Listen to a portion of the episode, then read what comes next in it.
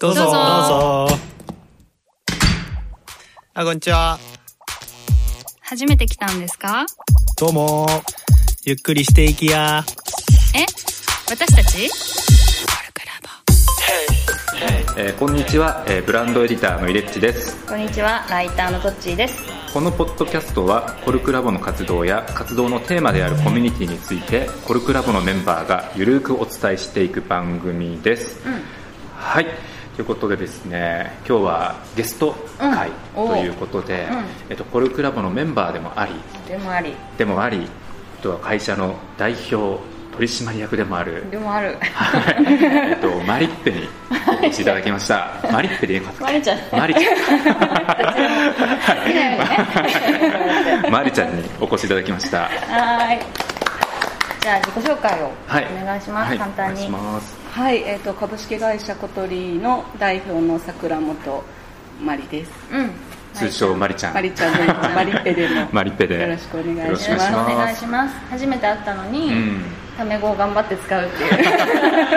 ちょっとタメ語をね、あの、チャレンジしてみようということで、そうそう。そうそうそうやっていこうと思っているんですけど、えっと、マリちゃんはコルクラボ、最近入られ四た感じ3.5期みたいな。3.5そうなんだ。な何月イン？ちょっと間かな。えー、と七6月7月ぐらいにあ違う、うん。5月6 5月6月ぐらいにぐらいにはいはいはい初めて行かせていただいて、うんで途中から入ったっていう感なるほど、ドクターユースケさんの。じです。リファラルで。ああ、なるほどね、うんうん。そして、まあ、今あのコルクラボに、ね、入ってもらいつつあの、まあ、このコトリーという会社であのお仕事をまあ代表としてやられているんですけど、このコトリーという会社がこの優しさでつながる社会を作るっていうのを、ミッションですかね、はい。掲げられていて、なんかすごいあのいいフレーズだなと思あったんですけど、ね時代に合ってる感じするよね。いや、うん、そうそうそうそう。これからのっていうか。うんなんかそのなんかコルクラボっぽいあうんフレーズだなと思って。そう、うだよね。そう、もうコルクラボのミッションこれにしてもいいんじゃないかぐらいのね。そうそうそう。いいんじゃないかぐらいの。その、まあ、親近感というか、うん。あの湧いたんですけどあのコトリーっていう会社自体はどういったことをやられている会社なんですか？えっと、もともとは、うん。あオンラインカウンセリング事業から始まった会社なんですけど、うん。今はいくつもおサービスを運営していて主なものは4つ、うあって、えーオンラインカウンセリングのコトリーと、おそれからあつながりの中でこうん。うスキルシェアをしていくタックというサービスと、おえーまあ、うつ病の方のおコミュニティサービス当事者のコミュニティサービスのうん。U2 プラスというのとあとちょうど最近リリースしたのが起業家向けの、うん。おメンタルサポートうん。のエスコートという,、サービスを4つ運営してます。うん。ツイッターでめちゃくちゃ流れてきた。あーすごいあの評評判にな評判？やばい話題なんだろうこうすごくいいねって言ってもらいました。い、ー。うんはいエスコート。うん。うん。うんイエリさんがね、そうですそうですね。ねアドバイザーって形うん。そうですね、あうん。あのプロジェクト発起人みたいな感じでもともと家入さんが起業家向けのメンタルヘルスなんとかしたいよねという話をされていて、うん。でちょうど我々もおオンラインカウンセリングサービスをやってる中で一定やっぱり起業家で悩んでる人が多いなというのと、あと起業家ってこう身内になかなか相談できないんだなっていうのが、孤独な。えーうん。そうですね、うん。なのでこう割と長く相談される方とか頻度高く相談される方が 多かったので、えーそういう問題意識が一致して、うん。じゃあやっていきましょうとうん。いうことで立ち上がったっていう経緯ですね。いやー確かにね。なんかあのイエリさんのあのサイトに載っている、えーあの言葉みたいなのを読ませてもらったんだけど、えーその起業家ってこうマッチョじゃないといけないみたいな、まあ、起業家なんだからお前そこメンタル強くて当たり前っていうか、そうなんなきゃお前ダメだよみたいな、確かに風潮ってあるのかもしれないなと思って、でも確かにねあの、まあ、人間がやってるわけだから、えそういうあの心の確かにそのケアっていうのはちゃんとやっていかないといけないんだろうなと思っていて、うんうんすごいそういう点でいいサービスだと思ったたんだけどもそのコトリーさんってどちらかというとほとんどのサービスがそういうなんていうのかなこうちょっと弱者にこう寄り添うというか、うつ病の人たちのその、まあ、コミュニティあのそこから立ち直立ち直っていく、うん。あの一歩踏み出していくためのあのコミュニティサービスとか、まあ、オンラインのカウンセラーのあのマッチングの、まあ、コトリーの方もどちらかというとそういう感じだよね、なんでなんかそのななんでそもそもあのこういう会社うん。こういう事業をやろうと思ったのかな、うんうんうん。タメ語でちょっとなんか聞いてみた 思ったのかな。なんかババカみたいな。思われたんですか？じゃなくて。思ったんだろうで頑張ろう、はいはいはい。頑張ろう、うん。頑張ろう。えっとかくなるものかなこの案だけど慣れるまではね。慣れるまで。あの元々のきっかけとしてはあ私が以前証券会社にいた頃にあそうなんだ。そうなん、うん。そうなんだ。そうなんだ。すごいキャリアなんだよね。証券会社だったんだ。それはそうそうそう。新卒とかで入そう新卒から証券会社で、うん。えっとうん56年、うん。証券会社にいたんだけど、うんえっとその時にやっぱり勤務時間も長かったし負荷も大きかったので、えっとストレスでも眠れなくなった時期が1回あったんですよね、でその時に、まあ、仕事の生産性も上がらないので、うん。ちょっと病院行ってみようかと思って、うん。メンタルクリニックに行ったらそれこそ1時間半ぐらい待たされて、うん。で23分の診療で、もうポンってこう薬を出されて、うんそそんなに待ったのに。そう全然話を聞いてもらえないし、うんでこれで治るわけがないと思ったんだよね。あのあ結局、まあ、薬で眠れるようにはなったとしても、うん。まあ、眠れなくなっている原因の部分が変わらない限り、うん。また同じことは起こるだろうなと思ったし、ね。うん。でなんでこう今日本のこう精神科業界というかメンタルクリニックってこうなってるんだっけ？って、うん。まあ、見てみると結局まあ保険の制度だったりそれから心理職があんまり普及していないことだったり、えーまあ、心理職を育てる仕組みもあんまりちゃんとなかったりして、そのおいわゆる欧米とかで使われているようなカウンセリングっていうサービスがあ日本では全然普及する素地が整ってないんだなって思ったんですよね。うん。なので、えっと、普通の対面のカウンセリングが普及するのってやっぱりうん。人の問題があるからこう時間がかかっていくけどオンラインだったらあ割とこうどこにいるカウンセラーさん。もつなぐことができるしうん。でユーザー側もどこにいても相談できるし人にバレずに相談できるしそうそう結構カウンセリングって受ける方が恥ずかしいと思っちゃう傾向があまだ日本には欧米とかと比べるとあるので。うん。あの一人で安心してどこにいても夜の時間でも受けられるようなオンラインカウンセリングの仕組みを作ろうかなって思ったのが4年半前、ああそっか会社自体は今何年？4年半。あよあそっか。そうそうそう。じゃあもう自分の原体験から始まっているサービスうん。なのか、うん。でもその証券会社でねバリバリでも働いているところから、もう自分で会社作ってそこの課題にこうしっかりアプローチしていくって、うん。だだいぶうん離れてるうんじゃない、うん。それってじゃないのって。なんなんでそそこまで至った経緯って何なのかなと思って、うん。うん。えっそとこに相当腹立ったとか。そうだな。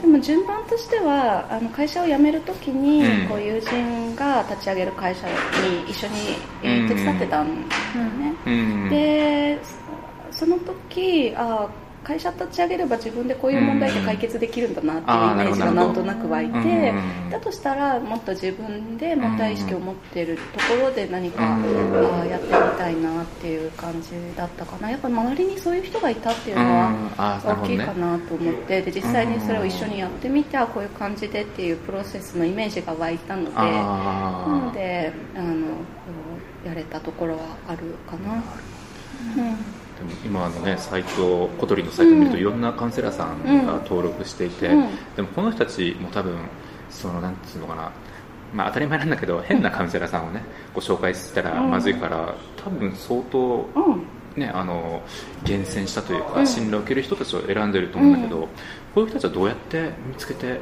出会出会うんですか？最初のところは結構苦労したんだけど、うん。最近はもうかなり定期的に、えー応募が来るというか勝手にあの見つけてくださってうん。応募してくださってでうちは審査させていただくって感じになってきているのでやっぱりちょっとずつその会社としてこううん。認知が上がってきてるかなっていう感じはあるかなでなるほど。割とその審査は厳しめにしているので、ん。あの常に、えーいいカウンセラーさんとマッチングできるような状態を作りたいなと思っては、でもなんかあのコトリーのサイト見たときに、うん。こういうお悩みありませんかみたいなのがいっぱい並んでて、もうそこにこう人の悩みってこんなにあるんだなっていうか ね、なんかすごいいろいろうん。ダイエットの悩みとかもね、あったりとかしてダイエット部だから。ゆるいね。ゆるいゆるいダイエット部なんですけど、うん。うん。いやなんだなと思って、うん。あのちょっとびっくりしたんだけども、うん結構あれですかその4年やってて、うん。そのねあのカウンセリングを受けるっていうこと自体が、うん。なかなかその最初の一歩踏み出すって、うん。ちょっとまあ勇気というか、うん。いいるじゃないですか、病気みたいにねうん。もう分かりやすく熱が出てるとか、うん。もうここが痛くて耐えられないとかっていう感じじゃない人が多分はい。多いだろうから、うん。でも結構その昔と比べるとカウンセリング受ける人っていうのが増えてきたなって感覚ってありますか、あ増えてますね、今って小学校とか中学校とかスクールカウンセラーが義務化してて、うん。今の若い世代って結構、カウンセリング慣れしてたりとか、あそうなんだ。で大学の相談件数ってデータで出てるんですけど、うん。毎年増え続けてるんですよね、大学の相談室の相談件数、うん。なのでその大学相談室で受けきれない相談が出てきてしまって、うん。大学相談室の仕事としてもブラック化してしまってて。で、まあ、そういう事情もあるので、ううん。ちのサービスの一つは小鳥フォースチューデントって言って、うん。大学向けの,、うんうん。あの相談室を補完す。る形でオンライン相談を提供するっていうのも提供していたりするし、あとはまあ2015年にストレスチェックが義務化してありましたので、あのメンタルの問題にやっぱ企業もおフォーカスを向け始めているところがあったかなと。結構あの欧米と比較してばっかりでもあれなんですけど、うん。あのお最近そのエスコートうん。のリリースにあたっていろんな VC の方とお話をさせていただいたりもしたんですけど、うん。やっぱり欧米だと、うん。起業家のメンタルの管理っていうのも、うん。まあ、当たり前のこととしてガバナンスの一つみたいな,、あのうん。そこをこう良い状態に保っておくことが事業成長にも当たり前のように貢献するし、あの従業員のメンタルにも影響するから、うん。それをやって当たり前でその、うん。ほとんどの人がコーチなりカウンセラーなりをつけてる。うんっていう話だったんですね。でも日本は今までそうしたその心の問題っていうことに周りの人があんまり口を出そうとしない文化があったから割と放置されてきた。だけれどもあのそうしたメンタルのサポートっていうのは当たり前に必要なことだし、うん。えー日本もかか変わっていくんじゃないかなっていう話をされてて、うん。まさにそうだなと思ってその自己管理の一つとしてうん。体調管理の一つとしてメンタルの問題は当たり前に扱われるべきものだっていう認知がちょっとずつ広がってるんじゃないかなと。うんなんかこうマッサージに行くみたいな感じとかあとはジムフィットネスジムに行くような感覚でセルフケアをするような感覚ですかね。確かにマッサージに行くような感覚ってうん。なんか分かりやすくていいねなんか。うんちょっと調子が悪いからそうそうそう。あの3900円ぐらいのマッサージ屋に行くような感覚でうん。ちょっとカウンセリングを受けてみるっていう、うん。うん。なるほど。だからあんまりその深く考えなくていいってことか。そのカウンセリング行ったら俺なんかちょっと違う世界に入っちゃいそうな気がするとかなんかそうそういう。ちょっとやっぱね、あうん。まあそもそもあのよく分かってないからカウンセリングっていうのがどういうものなのか。うんうんなるほどね。いやそうなんですよね、うん。結構怪しいカウンセリングっていうのもやっぱ世の中には、うん。ああるのも事実なので、うん。やっぱ信頼できるカウンセリングってどこ行ったら出会えるんだっけみたいなうん。場所が今まではなかったかなと思って、でまあ、ここ小鳥に来れば信頼できるカウンセラーさんに会えるよみたいな場を作りたいなっていうのはあるので、分かんないですよね。やっぱり受けてみないとね。ああうん確かに。ちょっと受けようかなって確かに話聞いてて、ちょっと確かに思えてきたような。うんとこが、うんあるな。私これねね。タックっていうのもすごい気になってるんだよ確かね、にこの、そのスキルシェア、ねスキルシェアみたいな、これはあの基本的に自分でこうなんかこれができ、うん。ちょっと見たこともあるけど、うんうん自分でこれができますよっていうのを提示したり、あとこれができる人探してますうん。みたいなのをホームページで見れて、うん。それを、まあ、マッチングするみたいなことなの、それそれともなんかでも自分でこれができますって言ったのは、うん。自分でツイッターとかでこう出さないといけないあそう、まあ、サイトの中で探すこともできる。うん。そうなんだ。そううなん。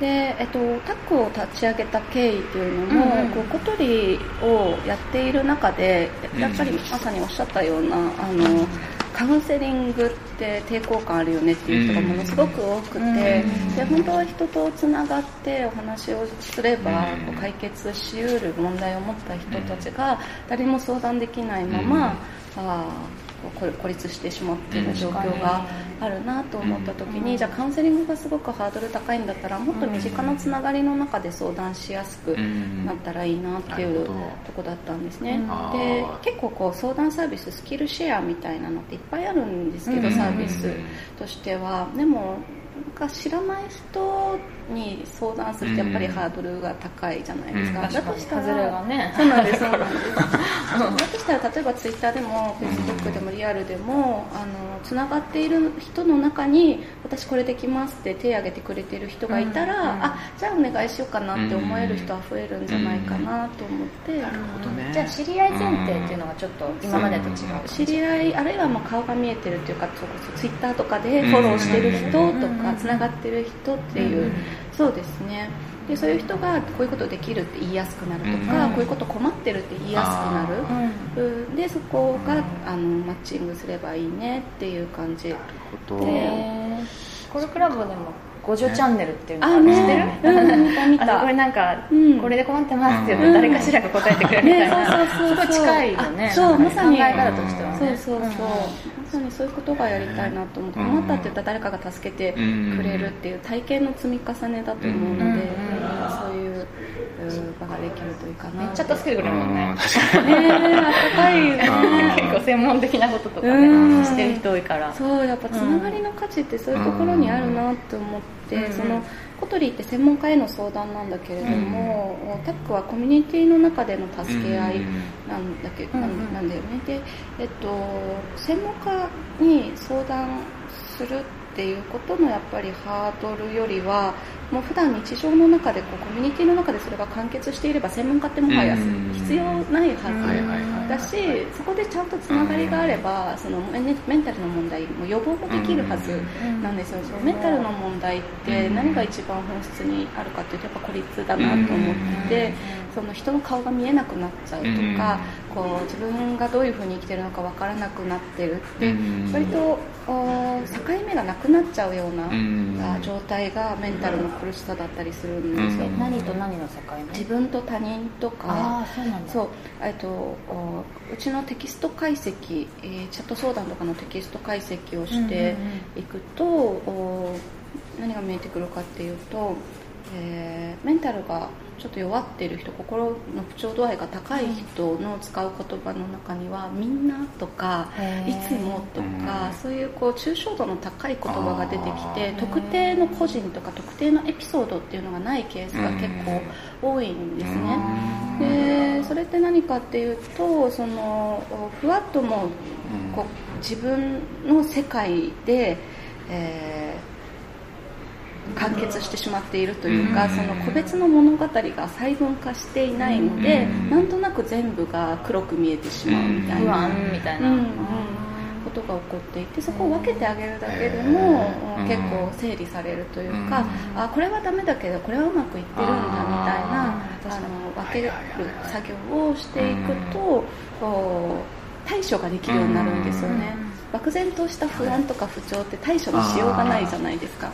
でも問題レベルに落とし込めば対処ができるようになるし希望も生まれるみたいな、だからあーそのためにもやっぱり人と対話をするっていうのが重要で、うん。その対話の中で分かれてくるみたいな、うん。その今の自分の状況が見えてきたり、うん。その人と自分の違いが見えてきたり、で相手のことを思いやることで自分のことも分かるみたいなあるので、うん。なんでその孤立の問題っていうのがメンタルの不調を作るし加速するし、うん。だとした時にそのコルクラボもそうだと思うんだけど、そのコミュニティみたいな場があって、うん。でつながりの中でうん。こう自然に、えー自分と他人っていう存在が、あのはっきりうん。してくることでこうこう、まあ、予防にもなるし、うん。まあ、なん。か困った時の解決にもつながるっていううん。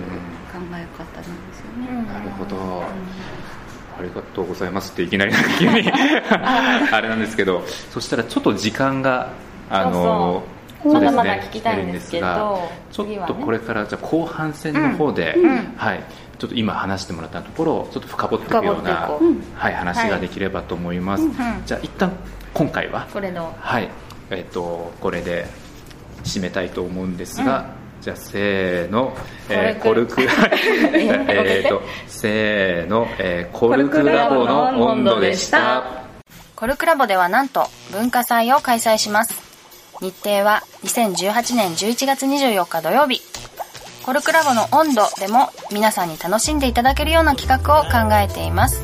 詳細は今後続々とお知らせしていく予定です。11月24日、開けておいてね。コルクラボの温度は Twitter もやっています。